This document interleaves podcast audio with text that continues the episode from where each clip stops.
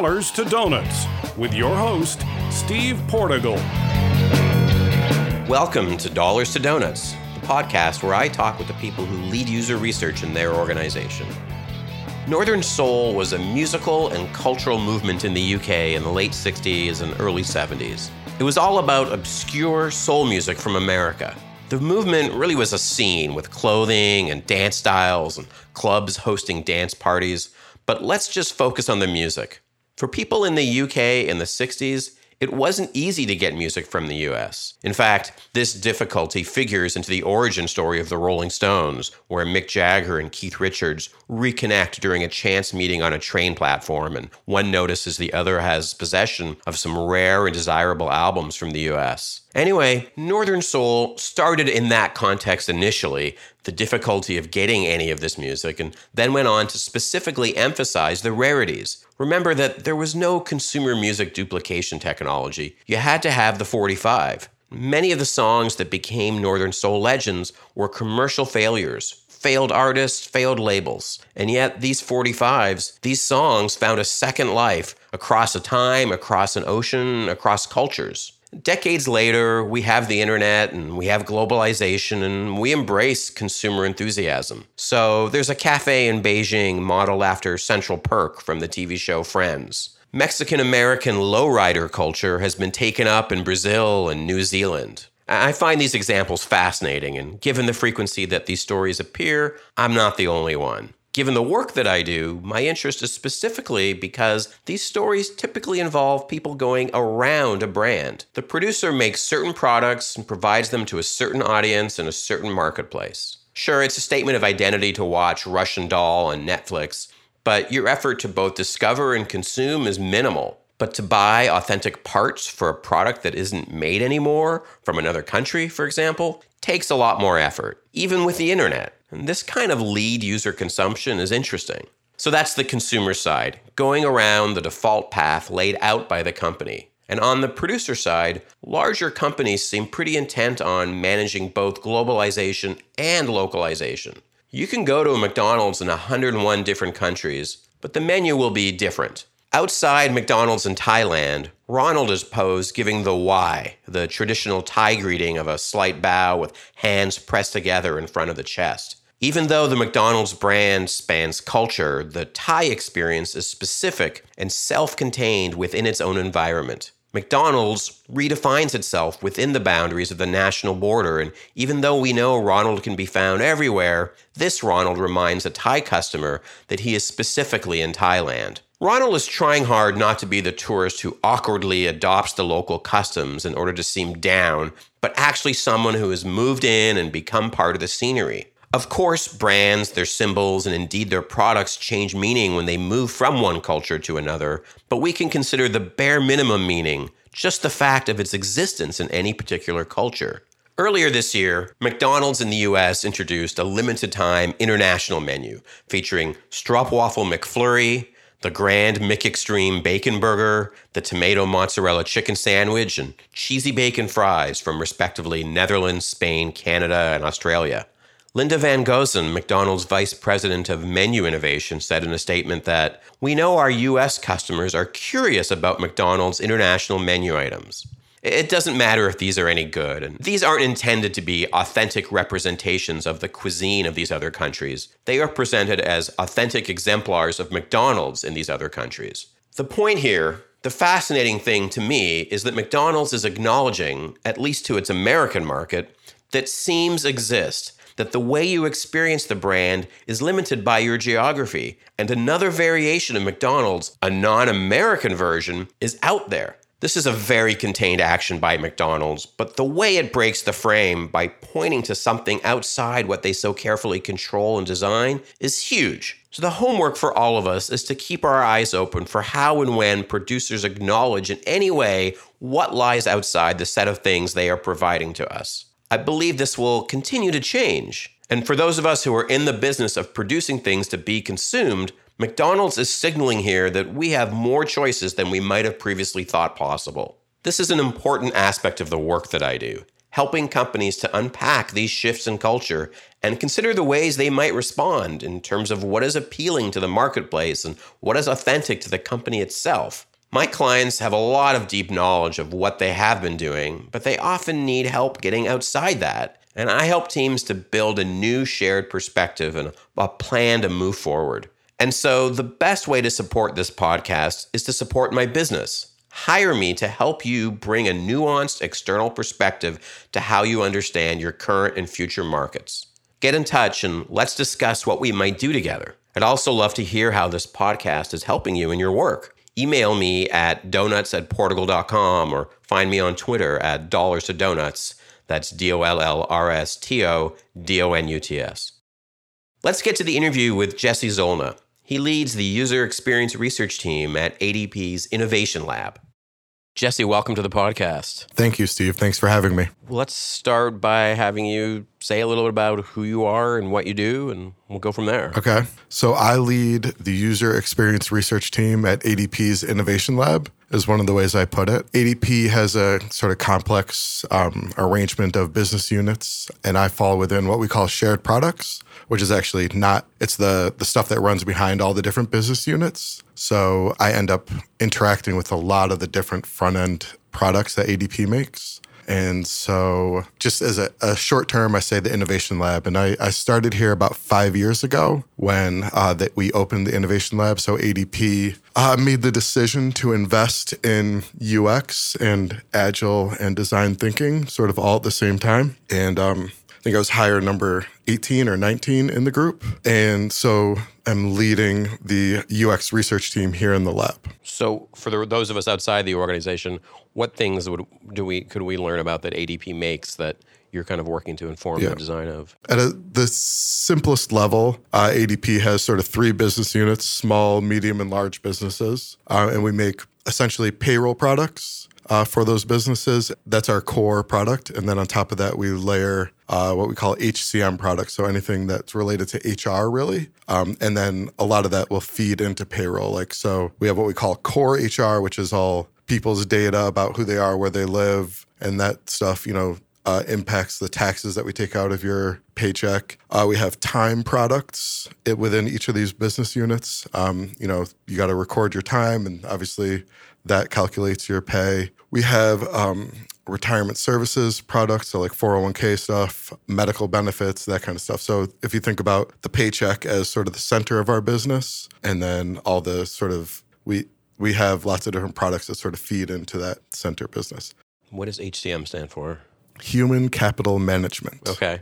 It's the yeah the newer term for HR. Oh, I'm old enough I remember when it was called personnel, and then that got outmoded by HR, and now I'm going to be a dinosaur if I say HR. Well, so back then, HR were bean counters and just a, a a um, cost center. You know, the the people were just a cost center. Now, today, people and talent are company's most valuable asset.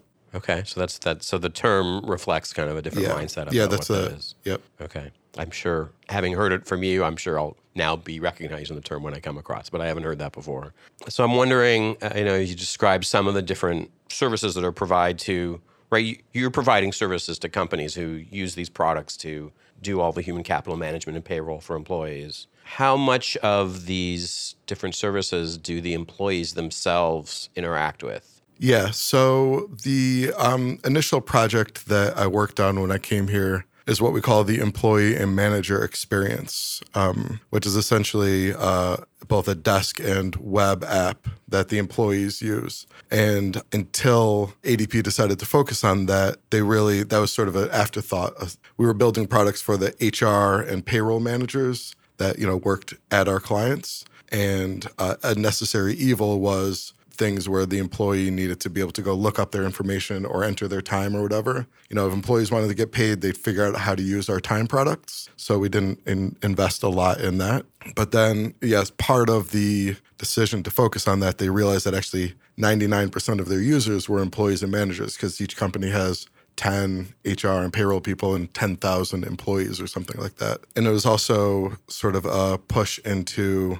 realizing that technology was changing and people were expecting better from everything that they use on a day to day basis and getting basically complaints from our clients that their employees found our products hard to use, which would then reduce um, productivity or for both the employee who is trying to figure out how to, you know, enter their time or, you know, figure out what medical benefits they want rather than working. And then the HR and payroll person had to fix errors or help the employee navigate the system instead of do like more strategic work that they should be doing in within like talent management. Right. So the the, the customers are identifying your your customers are identifying changes they want to see in the products you're delivering to them or the the, the kinds of experiences you're creating.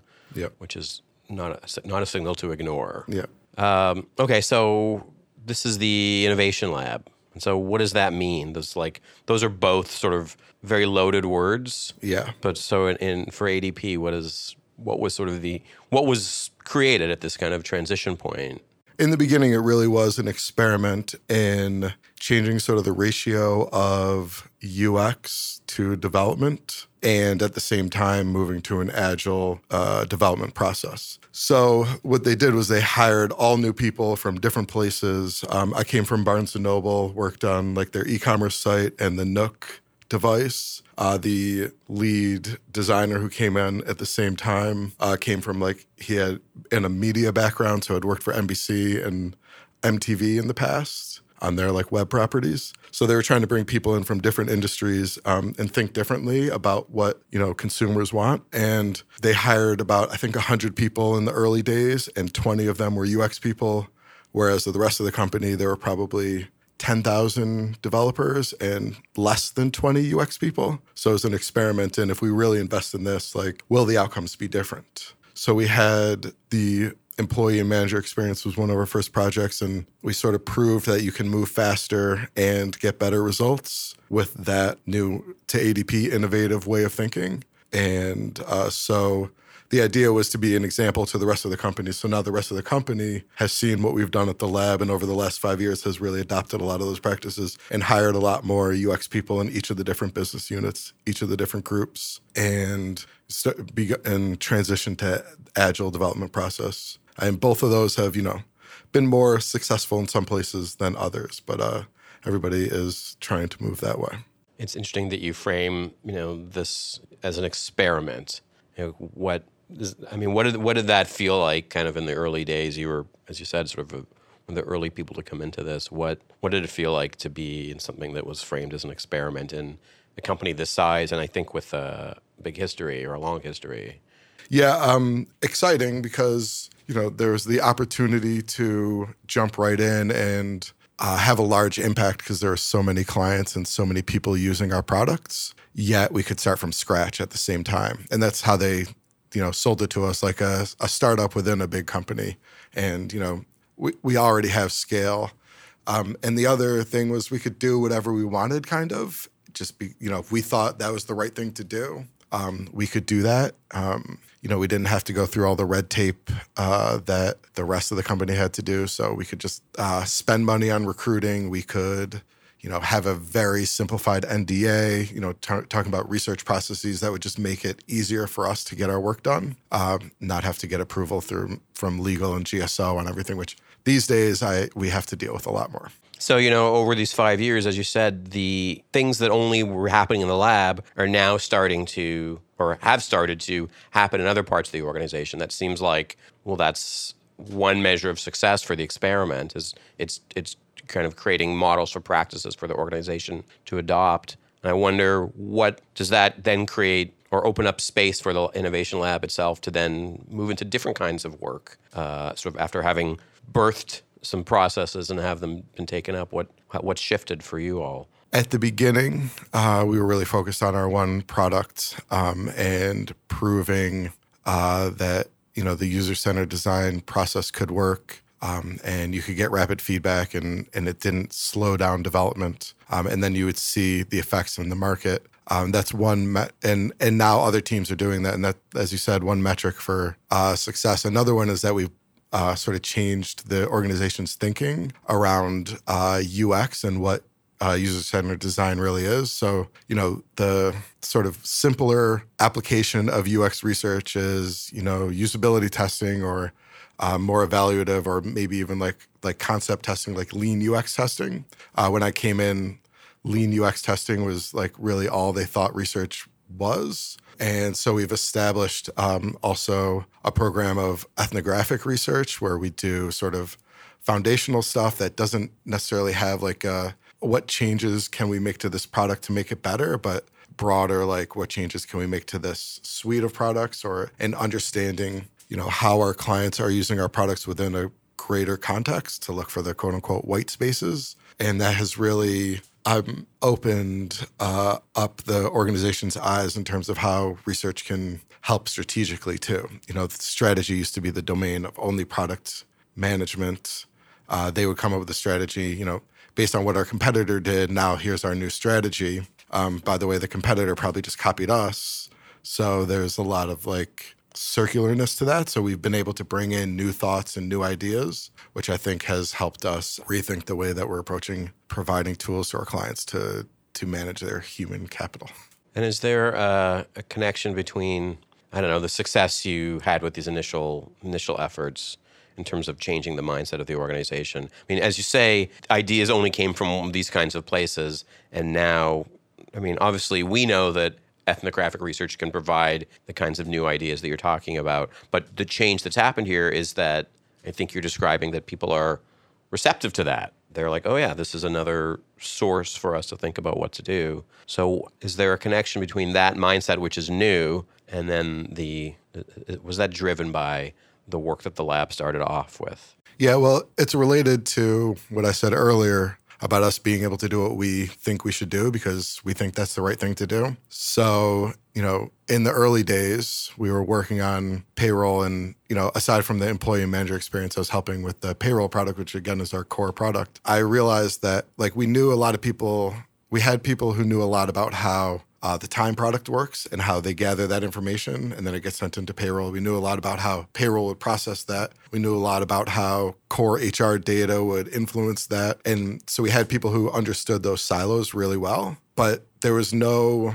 understanding of how those things all kind of worked together. So I proposed that we do some site visits where we just go watch people during their payroll process and just like, you know, say, teach me how to do payroll from your company because also every company kind of does it differently. They all have ADP payroll, most of our clients, but then they might have our time system, they might have somebody else's time system, they might have um, you know somebody else's uh, compensation management system or ours or whatever. So everybody kind of does it differently. So we went to visit a bunch of different clients and like try to find the themes across. And what we came back was information that was very surprising to the people internally. And actually, our first we we presented it several times. In the first few, the reaction basically was, "Give me the name of that client. I'm going to show them how to do it right." And I was like, "Well, I could give you the name of all 12 clients we visited, but then what about the other, you know, 99% that we didn't visit? Are you going to go train them too?" And they like didn't quite get. They wanted to go solve it for that client that's like very solution oriented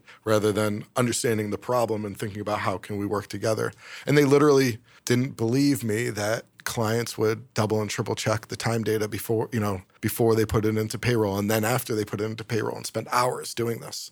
Like literally going through excel spreadsheets. The one of the funny things that the researcher on the project um, came up with she used to call it the rulers of payroll. We literally had clients that would use a ruler on the screen so they could look across these really long lines of data and somebody else would be on the other screen and they'd say you know whatever 1400 4, i don't even know what the numbers were but they would like call and respond to make sure that the like thousands of lines of data like and they were like why would they do that? It just imports automatically. And i mean the answer really was because one time in the last year or whatever or maybe 20 times i don't know there was an error and that caused like somebody to not get paid who like you know and the payroll person thinks maybe they won't be able to pay their mortgage because they didn't get paid so they want to be super sure. And so anyway it was like this idea of understanding things across these silos coming up with these new insights um, that we never would have seen if we didn't look across those silos. And so since then we've done probably eight or nine of those projects. And and really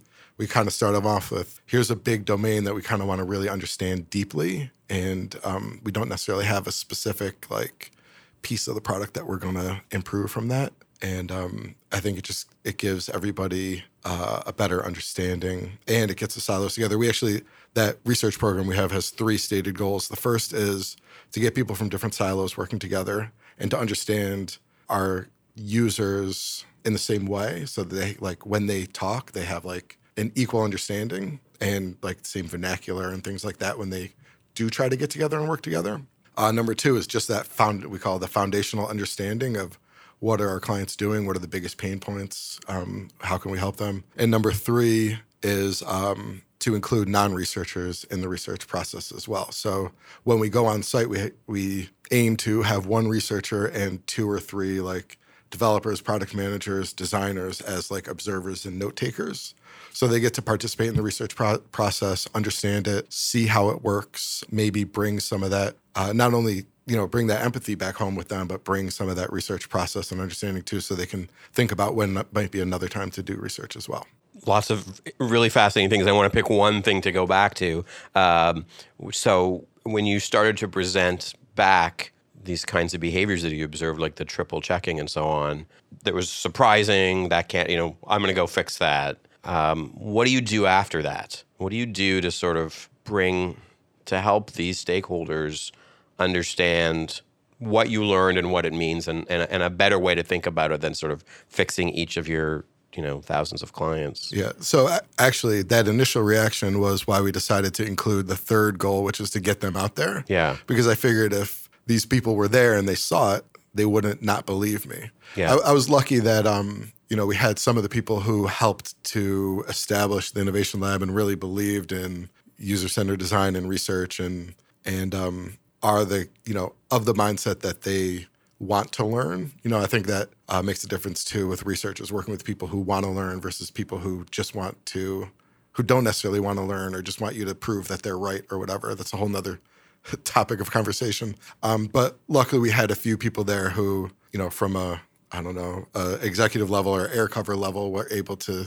I remember literally one woman said to me, you know, I told her, don't shoot the messenger. Like, listen to him. Like, try to understand what's going on and try to try to work with that. And uh, you know, so that was super helpful to have like some believers that could help them kind of work through it really. And it took time too. Like, you know, just like the initial reaction was that's wrong, like no way, let me call them. But, you know, over time I think you know these people were able to realize oh wait maybe i should like look into that and maybe if they did look into it they could see some evidence that um uh that helped them, you know, believe and understand it better too. Because also having gone and done this ethnographic research, I get a super deep understanding, and I can only present so much of that data and like try to tell that story and and purposely, you know, try to tell it at a high level so they can understand it all. And it's really getting those deep details and those almost the anecdotal evidence that really you know, brings color and life to it. That again, the reason that we came up with that third goal to get those people out there.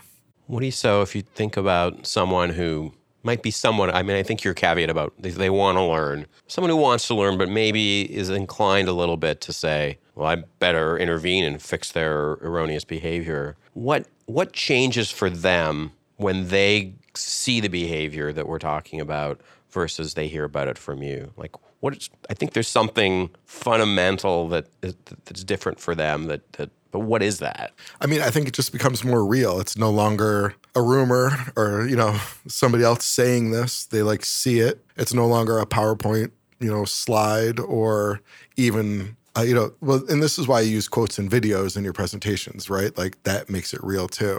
It's no longer uh, you know words on a page. It's you know a a person feeling pain in front of them and it's just like more it just becomes more real and tactical and you know i think that just fills in all the, the details and, that you need. It reminds me of a i guess sort of a minor failure a few years ago where our users we were looking at were people that were i guess unbanked is the phrase or semi-banked. And you know tech company where the people the team themselves was not that was not their lifestyle uh, and we went out in the field with them and they were so affected by the experience. But then they asked us to we got i think you know we didn't do a good job sort of understanding the request but they wanted an edited video of an extremely tight running time to like use in part of a meeting. And I think it emerged later on that the objective was for people to have the same emotional reaction from that that they did being in the field. And, and I get where they're coming from, right? Like this really changed us, and we want the rest of the organization to have this. And I, I, think later, eventually, I realized, oh, you can't get that from a video. Even though, as you say, videos sort of bring it alive more than like words on a page might. But this experience of being out there and uh, you know i think you're right about sort of the anecdotal stuff it's not there's the facts and sort of the details of the narrative but you just saw things i think those people were very moved by what happened to them in the field and and i think part of it too is you know they might not go to all of the visits they but they see one person and then when you present to them like the theme you know the summary then they can say oh yeah i saw that in joe right so then they like they just understand it sort of one level deeper, right? And yeah. and that's what like as a researcher, we often do that. Like we have these themes and we understand it at a really deep level, but it's hard to get that deep understanding. It's hard to express that without showing all the data, but you're trying to do, you know, just like these people in this meeting only had a certain amount of time, you know, you only have you can't have everybody go participate in the entire research project the entire time. So you have to summarize for them. That's what part of what we do is we go learn things and we summarize it for people so that they don't have to go learn it themselves. Um, but uh, you, you just can't get all of our, your learnings across it's hard and which is part of the reason on another subject why you know no offense but i personally prefer being like an internal research person and like having worked on these projects for five years like i feel like you know, stuff comes out from three years ago that, you know, that I can go back to. And I think there's that sort of institutional memory, which yeah. I realize now it's ironic because five years ago, when somebody would say, oh, well, this is how we've always done payroll, I would like want to strangle them and be like, that's the worst thing for a researcher to hear is that we already know it like we don't we don't need any new information. Now when people come to me with questions i'm like well i already know the answer to that because we did research three years ago. Right. So i have to actually consciously make sure that i'm always open for learning too having been here for so long so maybe that's the negative of being an internal person. Uh, as a as a consultant or something, you can always come in with fresh eyes and and be willing to right. learn something new. Right. I, I, mean, I don't know. The thing I like about consulting is, I mean, I'll just say the same thing you're saying in the opposite. The thing I like about consulting is being able to come into something that I haven't seen before and try to figure it out. It's often usually overwhelming, and uh, but I rely so heavily on people that are that understand the problem space, so that I'm not trying to like reinvent the wheel. So, and, and I have uh, admiration and, and uh, a little bit of jealousy for people that stick with something for a long time because the time horizons for the, I mean, the kinds of change you're talking about making is, it's very long. I don't work that long term with somebody. Um, so I don't know. I mean, my rationalization is we need both. You need people that live in the problem space and facilitate new ways, you know, uh, that, that hold on hold on to the depth and sort of advocate for that depth of insight. And you need ways to keep getting fresh insight. That yeah, I agree with you. It changes over your tenure, and so I, I think we agree. And you know, you got to find the the role that you can sort of thrive best in. I guess. Yeah, totally. Yeah, I mean, I even as an internal person, I like to go into a research project at, as naive, maybe not as naive as possible, but relatively naive. So, you know, you could naturally ask the question, you know, well, what do you think it should be sort of in the research process or, you know, how would you how would you want it to go, you know, instead of like knowing the answer to that and and possibly being somewhat biased or or explanatory rather than questioning. I shy away from getting into like technique too much in these conversations because I think we're looking at the organization. But that being said, you said something that kind of intrigued me, and um, I just wanted to, to ask a little more about it. And when you described sort of these these ethnographies, you said uh, you going into these organizations and saying, "Oh, teach me how to do payroll." Um, you know, I don't know what you literally said in the actual interviews, but uh, any thoughts about the framing like there's lots of ways to get to learn what people are doing and i wondered if you had a point of view about teach me as sort of the the, the mode of inquiry.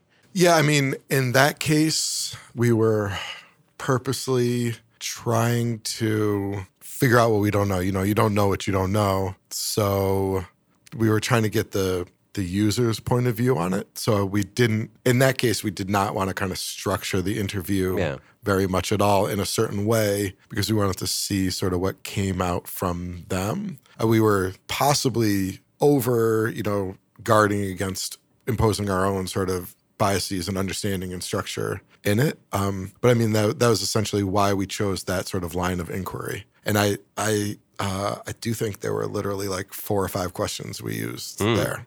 And I will say that, so my, we didn't talk, we started to talk about my background, but my first job out of undergrad was for a marketing research company. And um, their technique was literally one question. And they would do one on one interviews, and it would just be like, tell me uh, your thoughts and feelings about how X, um, you know, impacts your life, or, or tell me about your something like that. And it was literally one question. And then you were only quote unquote allowed to repeat a word they said, or like say, you know, let we would either ladder up or ladder down. So it's either, you know, um, so if they'd say like, you know, it makes me feel tired. Well, what what what happens when you're tired? Like that's the those would be like laddering uh, down, or like what you know, what does tired mean to you, or something. I think that's laddering up. It's a long time ago now, so I'm probably butchering it a little bit, but like literally one question and then like never say a word that they didn't say yet. So that that's kind of the the technique that has driven sort of my discovery type research, exploratory type research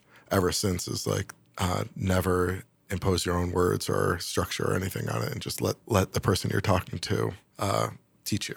I'm so self conscious of whatever word I use now or whatever question I ask you. Um, because I think the, I mean, the reason I'm curious about the teach me questions is I think you could ask them, uh, since we're talking sort of mode, you know, what are these kinds of questions we might ask? Is there a difference between uh, how do you do payroll and teach me how to do payroll? Yeah, I think there is. Um, I mean, I don't know if this is necessarily true, but if you say, How do you do payroll? they might say, This person's from ADP. I'm going to tell them how I use ADP products, or I'm going to tell them the right way. Whereas if I say, Teach me, they're going to teach me that they're going to show me the real way Yeah. in a way. You know what I mean? Like, Yeah. like it's almost like um, you know you you go to a, a university course on how to do something right? And then you go in the real world and you try to do it. It's not exactly like the book says right? So like maybe it's how do you do payroll? They would give me the book version Yeah. and teach me how to do payroll and they give me like the the real life version hmm. That's a really nice distinction between the two. Okay. Um, so just we'll switch gears a little bit. So you know, as part of this effort to bring more people out in the field and get them kind of exposure to the lives of customers and really participate in research, I think you talked about note taking and other kinds of roles that you're given giving to them. Um, yes, so they are at one level they're sort of performing some of the tasks of a research. I mean, I guess I'm wondering what's what's are, is there more? Are they you know is research happening that doesn't involve you? Are they doing some of this on their own? I don't know who they is, but yeah i mean org. so it's related to the idea of the innovation lab sort of teaching the organization how to do these things and so i mean uh, because we're getting different people from different groups together too it's not always a group that has like a robust ux function right so they might go back and if they want to continue to be um, invest you know to to learn they might have to do it themselves um, and yeah i think that's happening I do think there's sort of the the constant debate everywhere, and certainly internal within the ADP. And you know, we have different answers in sort of different parts of ADP. Is like I don't know who should do the research or whatever. And um, you know, my team are all like dedicated researchers, and we have our design partners that we work with, and the design partners certainly help shape the research, and we certainly help shape the design. But we're sort of two different people. We think that splitting the sort of lead responsibility is more efficient and we can get a lot more done. Uh, you know, some places, even within ADP's organization, they say the designer should do the research. And, you know, I've observed also sometimes some people will say designers should only do like evaluative research, like, you know, prototype testing type research, uh, because that's sort of more straightforward. Um, you know, you get a task, you ask people to do a task. It's a lot harder to like, I don't know, lead people, I guess. Uh, but some people, you know, might argue that they might be biased and they might interpret, you know, that they if they love their design too much. Again, it goes back to are they really willing to learn or do they just want like to collect data to show that they're right? And that's just like different ways that different people are. So some designers probably are great at doing that, and some designers might not be. Uh, and then some people might say designers actually should be part of the exploratory research so they can understand it more deeply and uh, you know and really you know like we talked about earlier having collected the data, you understand the data more deeply and and really understand the pains that they're designing for better when they get to the design process. I guess you could add those together and say designers can do any kind of research. Um, and I think that's probably true. And then not only designers, but product management and could also do that stuff too. I mean, we definitely encourage um, everybody to get out there and um, talk to clients and understand what they're doing. Sometimes I worry that if you get out there and talk to one client, you might overcompensate for their unique need or pain or whatever, um, which could ruin it for the other nine, 99,000 clients or whatever. So I we do in that program I was talking about try to force people to participate in more than one data collection point. Um, it's, it's just I think there's just lots of interesting issues around this, and uh, you're right. This is a very common topic uh, or question or debate or just issue. And I mean, I, I just wonder long term. I mean, right now there are people with the title researcher who have sort of expertise in all the things that you're talking about. You listed a bunch of different aspects of what researchers are doing, but I wonder sort of where does it take us, you know, and I don't know whether it's two years or 50 years where you know we're holding on to some part of it and we have a belief that we bring value by doing that and we're empowering other parts of it and we believe that that adds value. And sort of wonder, like, what will that ratio be, or what should it be, or you know, what will will we have a role with this title in the future, or is it a process that then gets handled in a different way?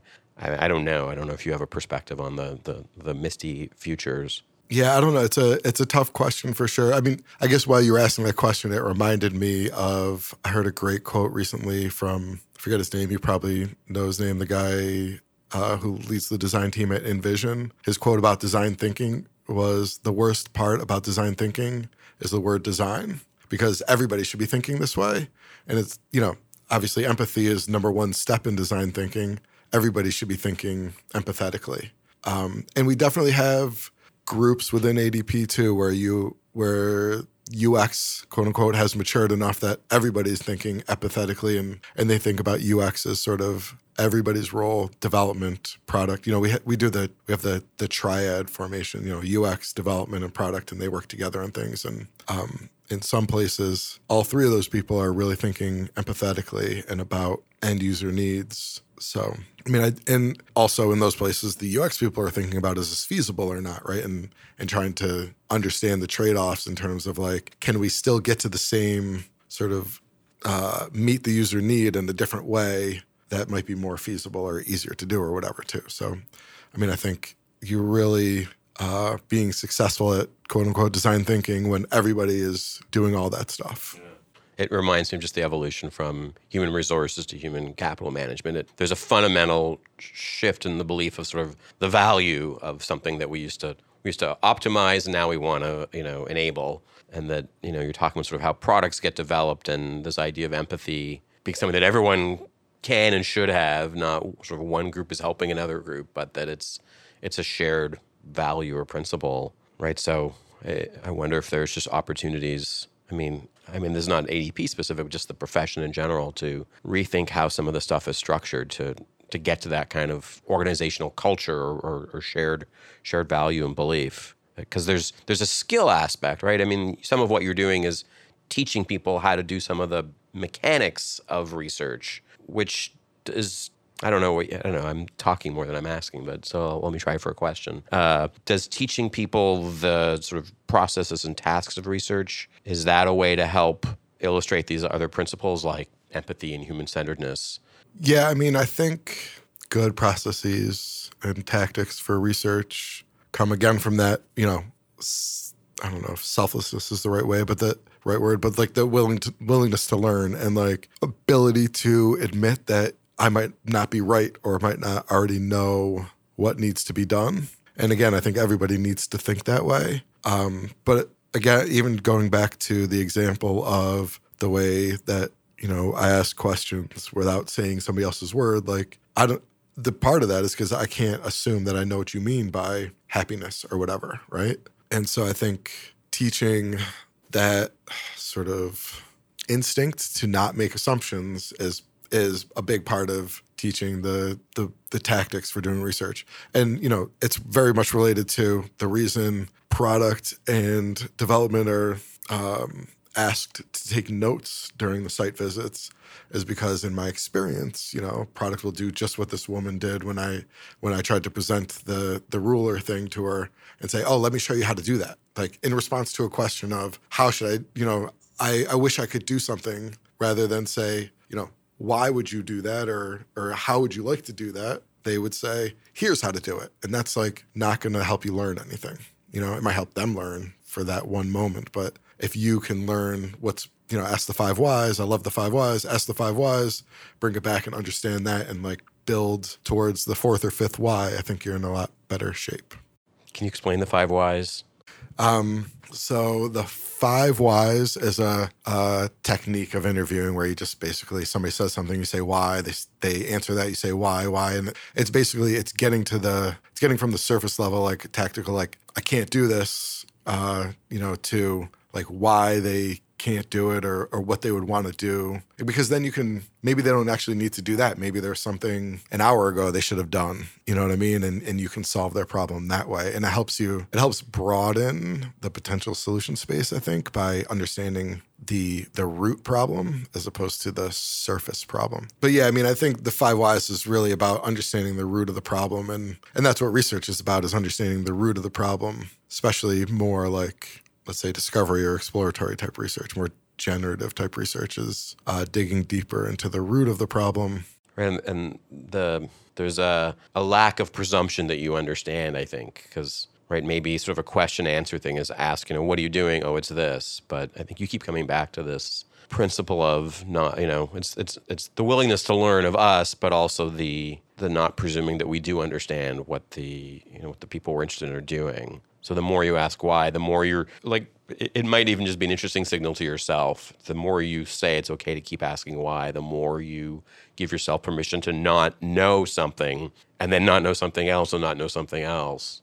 And I actually I set that expectation like if I'm doing an interview, part of my standard sort of interview introduction is I'm probably going to ask you some stupid sounding questions. I'm just making sure that I understand what you're saying. Um, you might feel like I you just answered that question, but I'm going to ask it anyway. Please just like, you know, forgive me in advance. Bear with me on that. And so I it gives me permission to ask some really dumb sounding questions. But sometimes I get surprised and it's like the best question I've asked all day, you know? You know, back to our uh, consultant and an internal person thing, you know, one thing the consultant can do is not, I mean, I guess you can set up a study this way, but I'm, you know, you are likely, I'm guessing, to be from ADP a lot of these times. Yeah, no, totally. I think that's definitely like going in naive is a great thing because you can genuinely ask a stupid question. Yeah. Do you have to overcome the sort of ADP relationship in setting up that kind of framing to say, I'm going to be asking dumb questions? Yeah, I mean, I think so.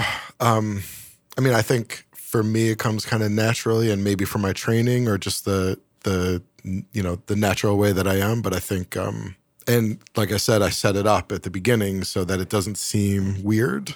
Um, so yeah, so you've mentioned a little bit about you mentioned your training. Uh, you want to say a little more about you know I know you mentioned this market research you started off working in, but maybe even go back before that. Yeah. So so I went to Tufts University because I had engineering and a good psychology program, and I didn't know which one I wanted to do. Little did I know there was such thing as engineering psychology, and you know Tufts had some courses in that. I ended up just doing psychology, and then the story I like to tell is I went and interviewed for like psychology jobs and realized that I have enough problems of my own. I don't want to deal with somebody else's problems. So I ended up finding this market research that was rooted in what they called Alderian psychotherapy technique, which is this idea of just like not ever saying anything and just letting the people talk and talk and talk and talk. And so really like enjoyed that and and around that time like there are new technologies coming out. You know, I got a Palm Pilot as part of my work and you know, it was just really hard to use. And I learned about this thing called human computer interaction. And Tufts had just started like a certificate program in human computer interaction. So I took some night classes, thought it was really interesting and like the perfect combination of my psychology and engineering interests. And obviously, that was in Boston. I grew up in Syracuse, both very cold, snowy places. So I decided to go to Atlanta and get out of the snow for a little while. I went to Georgia Tech and studied what they call engineering psychology or human factors. Um, and really learned a lot about like social science and statistics and like you know hypothesis testing and like really like hardcore academic research which um you know i don't necessarily use today but uh, like I think having that basis helps me think about how to create a research project too. Um, even the exploratory stuff, I still kind of like have a hypothesis testing orientation to that. Even the qualitative research where I just have people talk and talk and talk, sort of, you know, it's it's not the same as you know collecting um, like hard data like I would would have in school. But and then yeah, so from there, sort of uh, got into human computer interaction. You know, they have a great um, master's program. I went to the engineering psych PhD program because they would pay me rather than me paying them. That was another sort of thing that brought me along there. And then ultimately knew that like I was going to return to New York at some point. So came back up here and, and got into the industry. So, I mean, all that, it's, so it's very psychology heavy. It's very social science and like experimentation heavy, my background. Yeah. And the team here, what's what's the team look like? Yeah, so my team um, are six researchers. Um, and we have a mix of backgrounds, so it's not all psychology people. You know, I've uh, you know over the years I've taken people from biology programs, which is also scientific, but not, um, you know, I've taken people from like design programs, you know, and they've all been good, you know, great people. I've had human people with human factors backgrounds. So that, so we have six researchers and basically we're like semi embedded in like the, the products within shared products. So, um, like we, each of them sort of has a product that they focus on and they have their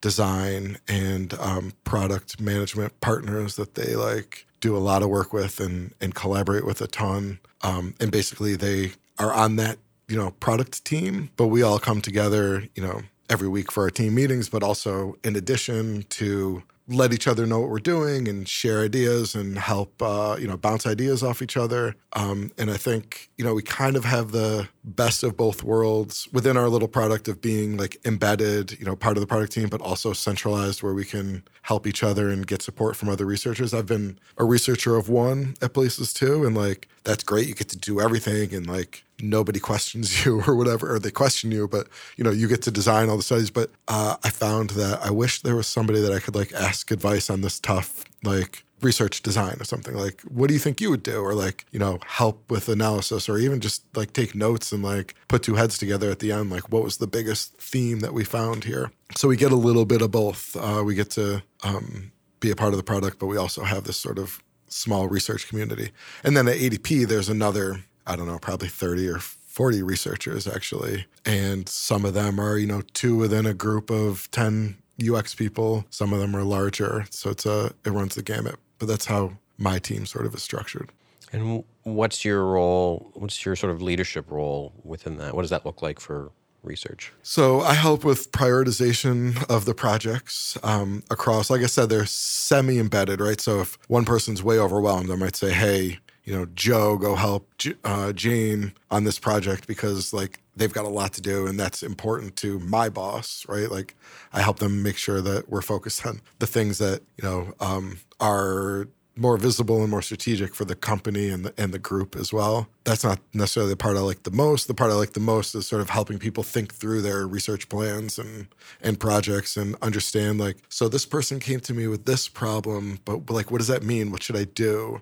I mean the for me the most fun part about research is sort of translating like the request, oh, will you do a survey on this to like what we actually should be doing and like designing that project. I really like to me it's a it's a it's a nice challenge to do that. And like so I institute some also like I don't know processes or whatever like define the research goals like but that it's mostly to help me help them but also to make sure like they're they're not going into um, a project unclear with their stakeholders of what they're doing. Because I I've also been at ADP long enough that I know most of the people that they're going to be working with and I know the, the their strengths and their shortcomings and how to like work with those.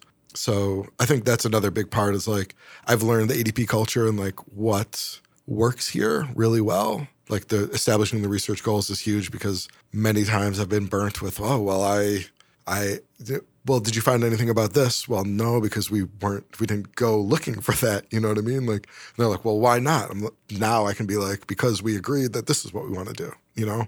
And um, it's a little bit of a CYA, but it's also like to make sure that, you know, maybe they had that in their mind at the beginning. They just didn't say it to me. So, like, uh, working through that with the stakeholders, make sure that I, I know everything that that I need to, and, and now the people on my team know everything that they need to. What's the uh, process for kind of for extracting those those goals for a research project? Yeah, I mean, so like I said, they're semi embedded. So for the most part, they sort of understand it naturally, just like in day to day conversation or like, you know, working together, not, you know. Um, but the, I mean, the process, we have like a little bit of a research plan form and like there's like five or six elements that we have to fill out. You know the research goal the guidance is you know three to four bullets that you know um, explicitly state what we're trying to find out but it isn't so generic like just three or four bullets right? So not too specific but also not so generic that it could have been the, the last project you did you know what i mean? And then like timing is you know an important one um, kind of what are we going to do with this? So once we answered these questions like are we going to take an action on that? Because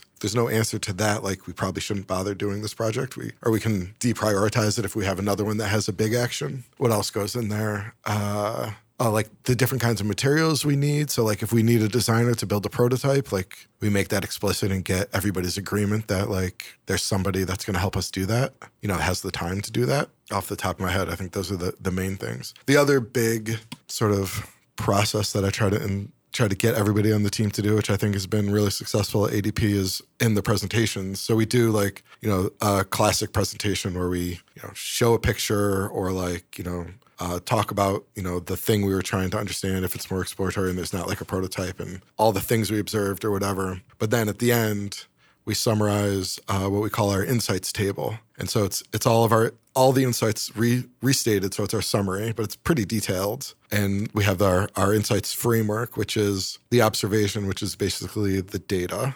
Like nobody can argue with that. Then we have a recommendation, which usually follows really logically from the observation. And sometimes it's like so obvious, it's kind of like, why'd you even say it? But again, as a researcher, that's why I ask dumb questions. I say dumb things just to make sure we all sort of agree on things. And then the action. And that's we workshop with the team at the end of the presentation to establish the action. So the recommendation, the guidance there is it should be descriptive, not prescriptive. So it's like, it's not like, uh, I don't know, make the button, you know, a brighter color so people can see it. It's make the button more visible. And then like you can make it larger, you can make it brighter color, you can, you know, put it in a different spot or whatever. Like the team figures out like what's the right way to do it that fits in with the rest of the product and is feasible and blah blah blah. Because uh, we've had a lot of times where like we would make a very specific recommendation and you know there's some thing in the background we don't understand that makes that impossible. So then everybody's can't do that and they just like I guess we can't fix that problem, but like we got to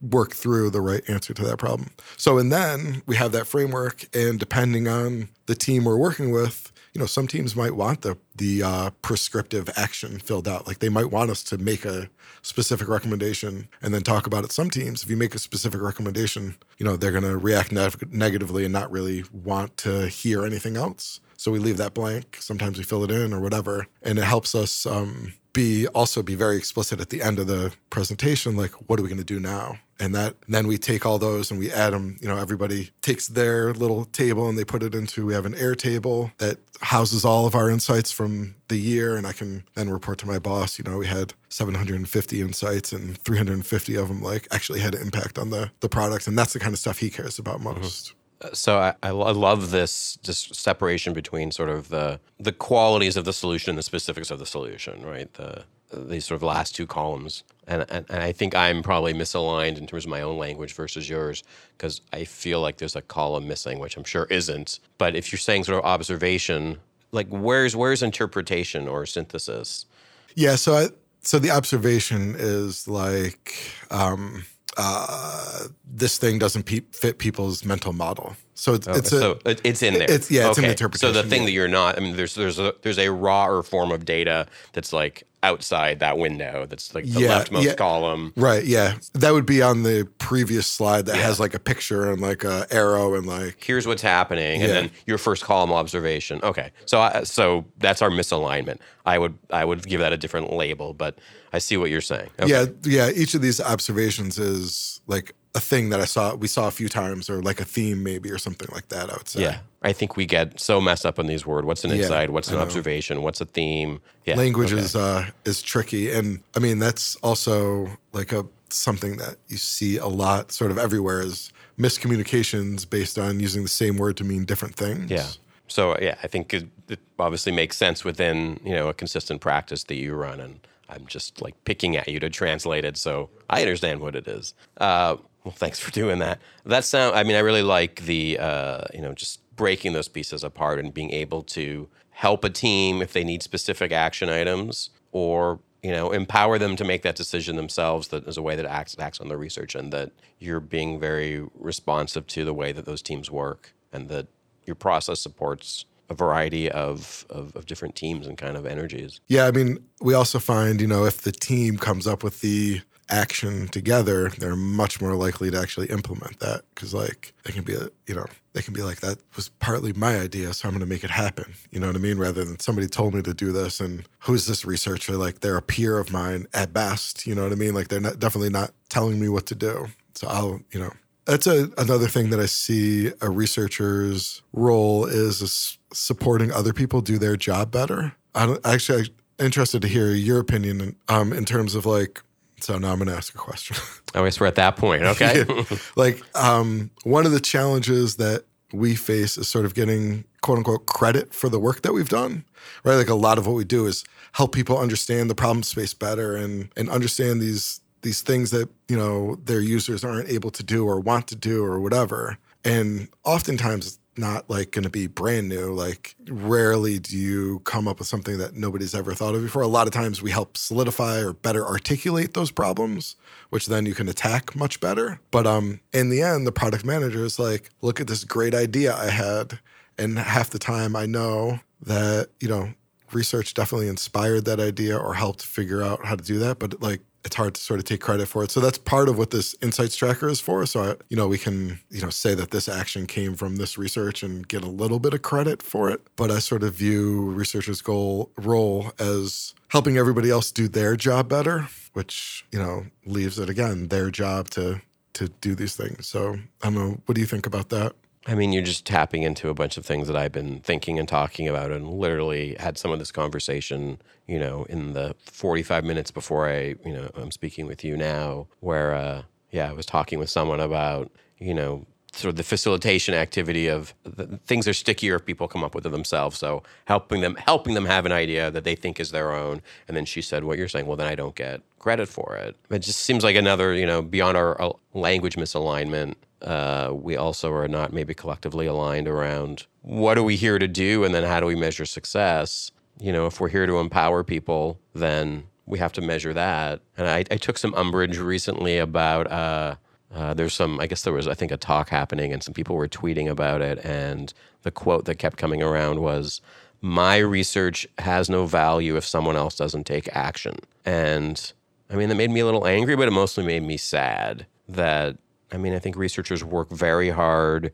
and are smart and passionate and are often in situations where they're maybe don't feel as valued uh, or feel frustrated based where their expectations about what's going to happen. Uh, that my goodness, we don't need to take that on ourselves and say, I'm, what I'm doing is not valued unless somebody else takes an action, because that to me is ceding all control of, of success to somebody else, because you can't control if someone else takes action. I mean, I say this having worked on research projects for a very long time in a variety of contexts and having to just sort of let go or, or redefine for myself what success looks like. Again, as a consultant, I don't have sort of, uh, you know, manager driven OKRs that affect my compensation. So I, I might be able to, you know, I might have the liberty to think about it differently. But yeah, if somebody else's action is how you measure your own success, that just lets go of so much power and control. And, and there are lots of reasons why other people don't do things. And if we're in the business of, you know, it's, it's, it's back to your example of that person who was like, well, let me go tell them the right way to do it. I mean, if you're, obviously you want to have a better outcome than that, but if your sense of worth and the quality of your, your, your work is based on that person's choice to interpret that information that way, that's a lot to, that's a lot to carry. And I f- feel like we need to redefine some of these things about what success looks like for research and like what are we here to do right? If we're sort of i mean being a supporter is not the same as being an educator not the same as being a facilitator. And those are all adjacent words but they are a different sense of yeah what we contribute so i don't know it's a kind of a long a little rant for me or a long rant for me you've definitely struck a nerve so i, I hear you yeah i mean i think you said a lot of things that resonated uh, with me too in in that rant. So um, it's good to hear other people are sort of thinking about that too. Um, but I really love the idea of maybe redefining the metrics. So like like I said, I'd report up to my boss the number of insights that we've had or observations that led to an action. Right? Like uh, there's a million reasons they didn't happen. Like or they might have done a different action that I don't want to record because I don't like. Like so, it's not it's not a great um, measure. But yeah, I mean, part of it too is like, can we take uh, shared responsibility for that success of the product, right? Rather than the product manager being like, look at this great product I got, you know, or I have, and like taking all the credit for the. Some product managers won't take all the credit. Some of them will. It's a, it's a, it's the way some people are too. I think. Well, you were pointing loosely towards a future earlier in the conversation where you know this is a mindset and a set of processes that are sort of equally distributed across a lot of functions. So if that were to be the case, then credit also is the case, and that you know sort of these different skills and processes are pulling together to change a product or change a product that, that aspects of it that get shipped. So then that you know it might be more of a nirvana state that we're sort of playing with, but that that sort of addresses this question about where does credit go. The credit doesn't need to be sort of parceled out because it's about what you know is achieved collectively. Sorry if that's like a too socialist idea. And again, Not, well, honestly, like where, like I said earlier, I think where UX is functioning the best, you know, the triad is taking responsibility and credit, you know, collaboratively. And um, I think that's great. I think that's sort of what you're talking about too. Well, it's a good sort of uh, it's a good future vision. I think that, that that we can kind of hold on to. Is there anything else you want to talk about today? No, I don't think so. Thanks for having me. It was a fun conversation. Thank you so much. Thank you. Thanks for listening. Tell a friend about Dollars to Donuts and give us a review on Apple Podcasts. You can find Dollars to Donuts on Apple Podcasts and Google Play and Spotify and wherever fine podcasts are served. Head on over to portigal.com slash podcast to get all the episodes with show notes and transcripts. Special thanks to DJ Ann Frankenstein. Our theme music is by Bruce Todd.